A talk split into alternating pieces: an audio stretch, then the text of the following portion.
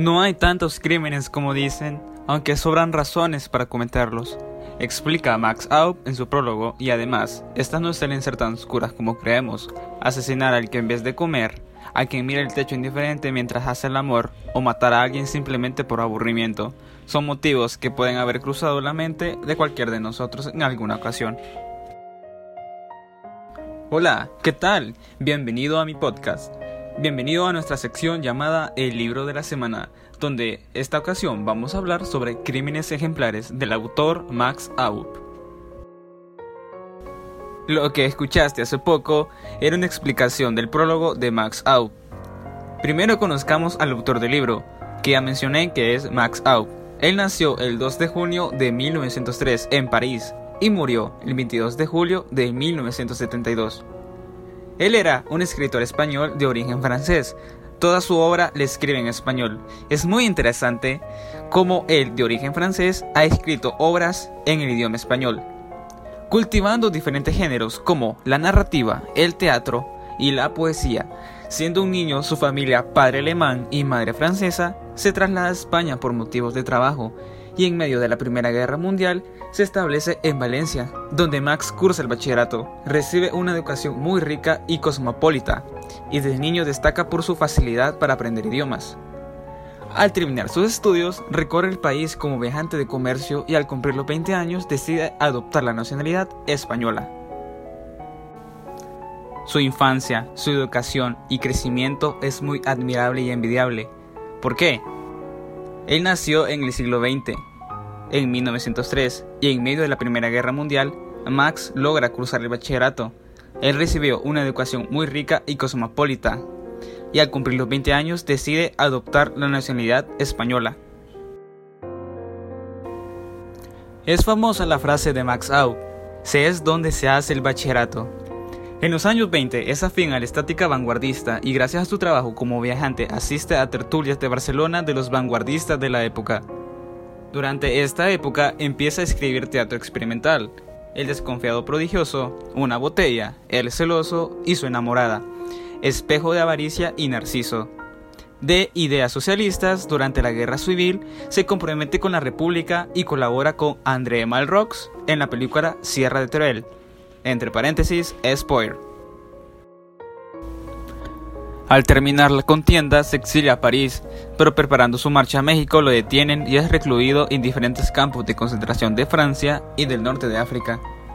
Gracias a la ayuda del escritor John Dos Pasos, tras tres años de encarcelamiento consigue embarcar para México. Se gana la vida gracias al periodismo, escribiendo en los diarios Nacional y Excelsior, y también en el cine ejerciendo de autor, coautor, director, traductor de guiones cinematográficos y profesor de la Academia de Cinematografía. En 1944 es nombrado secretario de la Comisión Nacional de Cinematografía. Durante estos años escribe San Juan y Morir por cerrar los ojos y estrena su obra de teatro La vida conyugal con gran éxito. Desde mediados de los 50 viaja por Estados Unidos y Europa, pero sin poder entrar a España, desarrollando activamente en estos años su actividad literaria, periodística y cineasta. En 1969 por fin se le permite entrar a España y recuperar parte de su biblioteca personal, que estaba en la Universidad de Valencia. A su vuelta a México sigue con sus estudios de la figura de Luis Buñuel. Posteriormente participa como jurado en el Festival de Cannes, de conferencias por todo el mundo, y, tras otro viaje a España, lamentablemente muere en 1972 en México. Desde 1987 se entregan los premios internacionales del cuento Max Aub, otorgados por la fundación que lleva su nombre. Leyendo la biografía de Max Aub, llego a la conclusión de que tuvo una vida muy interesante y extravagante. Desde muy pequeño tuvo una buena niñez, a pesar de estar en, en, medio de la Primera Guerra Mundial, él cursó su bachillerato y completó sus estudios. Ya de ahí a los 20 años sacó su nacionalidad española. Y pues él nunca dejó de lado su pasión, él hizo lo que él quiso, viajó a todos lados, viajó a México, hizo muchas obras y la verdad es un hombre que admiro mucho a partir de ahora. Pero bueno, dejemos a Max Aub de lado. Vamos a hablar sobre su obra Crímenes Ejemplares. Crímenes Ejemplares son microrelatos que se dividen en crímenes, de suicidios, de gastronomía, entre paréntesis canibalismo y epitafios. La obra se abre con una confesión de autor en la que se asegura que estos crímenes ejemplares son material de primera mano, o sea, breves historias que pasaron de la boca al papel rozando al oído, o breves narraciones que no tienen más deseos que explicar el arrebato. Max Aup explica que esa confesión, que se trata de hechos que recogió o escuchó en Francia, España y México, y que el paso de los años le hizo comprender que los hombres desembuchan escuetamente las razones nada oscuras que lo llevaron al crimen. Alguno de los crímenes aludía a la entonces reciente guerra civil española. Lo maté porque me preguntaba qué pensaba sobre Keipo de Llano. Esto. Le dije y disparé. Creo que no tuvo tiempo de captar la alusión. Entre los epitafios inéditos, el más breve es el del corredor, que dice, perdió el aliento, mientras que un inédito de suicidios define dormir como pequeño suicidio falso que acecha cada noche. Y el crimen ejemplar inédito más breve es, la maté para probarle de una vez que Dios existe.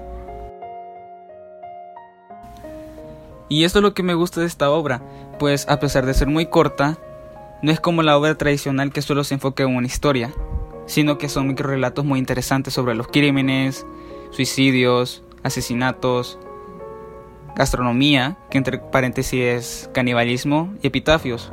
Por ejemplo, te voy a leer uno que es Soy el peluquero, que es uno de mis favoritos. Soy peluquero, es cosa que le sucede a cualquiera.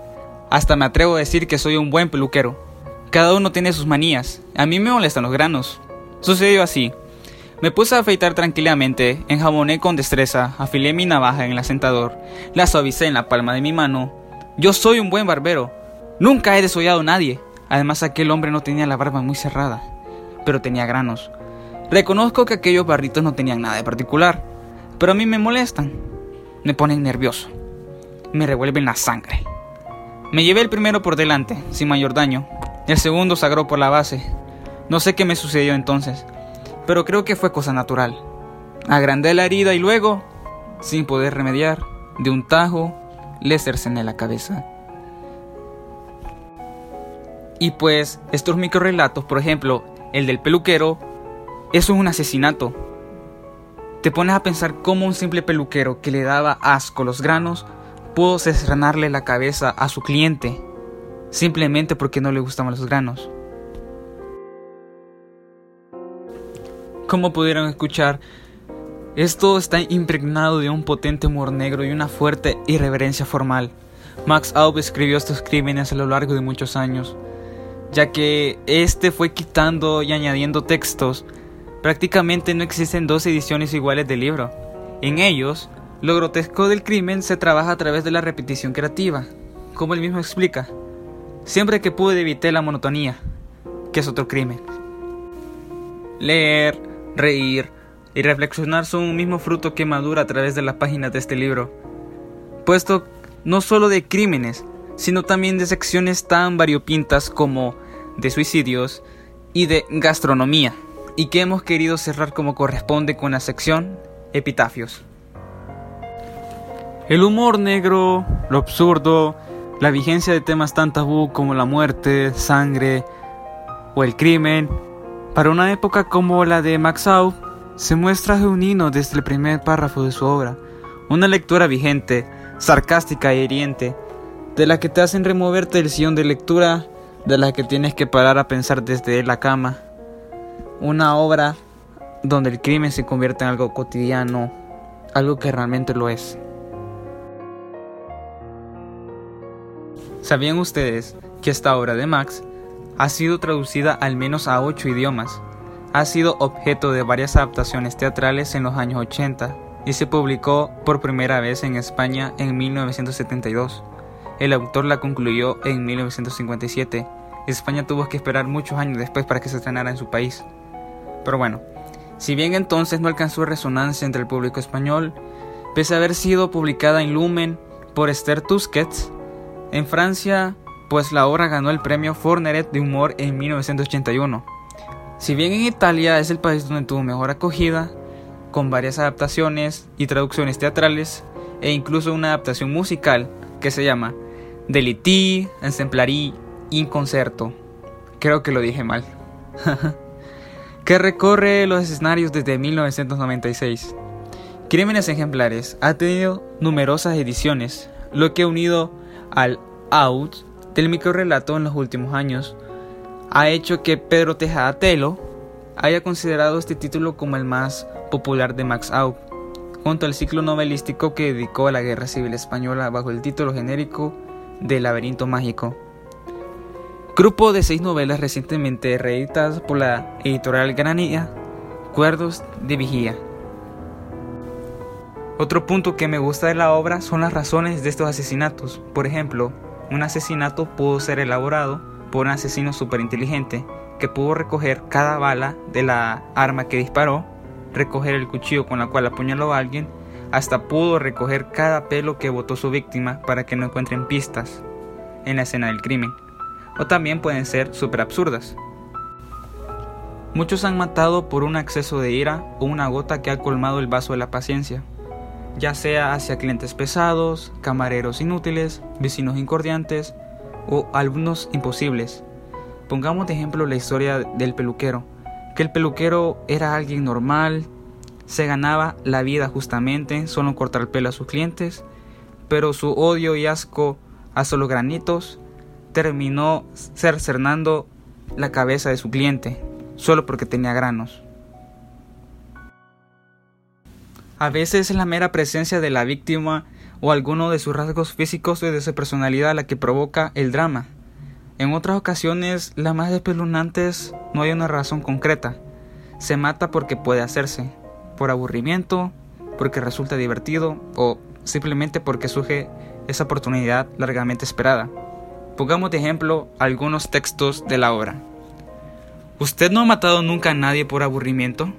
¿Por no saber qué hacer? Es divertido. Era tan feo el hombre que cada vez que me lo encontraba parecía un insulto. Todo tiene su límite. Lo maté porque tenía una pistola. Y da tanto gusto tenerla en la mano. Lo maté porque en vez de comer, rumiaba. Los motivos racionales, fríos, se mezclan con otros tan absurdos que resultan hasta coherentes en su absurdez. Mató a su hermanita en la noche de Reyes para que todos los juguetes fueran para ella. Lo maté porque era de Vinaroz. Antes muerta, me dijo, y lo único que yo quería era darle gusto. Aunque a veces no se especifique la mayoría de estos homicidas parecen ser varones. También hay mujeres, por supuesto, aunque me temo que sean más frecuentes como víctimas que como asesinas. Qué raro, ¿verdad? Un par de ejemplos de la obra que llamamos violencia de género pero en que tiempos de Max Au se consideraba como crimen pasional. Max, sin embargo, no se engañaba al respecto como se puede ver. La verdad es que recomiendo bastante Crímenes Ejemplares, porque es un libro muy, muy pequeño, la verdad, como dije, es una obra demasiado corta, pero que se lee fácilmente en una tarde, en una mañana, en una noche que no tienes nada que hacer, en un par de horas, además que es muy entretenido cada historia de crimen, de suicidio o de gastronomía. Cada historia tiene su toque especial y es muy entretenida leerla. Aunque sea demasiado corta, siempre te va a entretener. Y sé que es un libro que te va a encantar, que vas a disfrutar a pesar de ser muy corto. Porque a pesar que las historias sean solo asesinatos, en parte deja un mensaje. Por ejemplo, en las historias de suicidio. Te leo. Se suicida uno por cualquier cosa.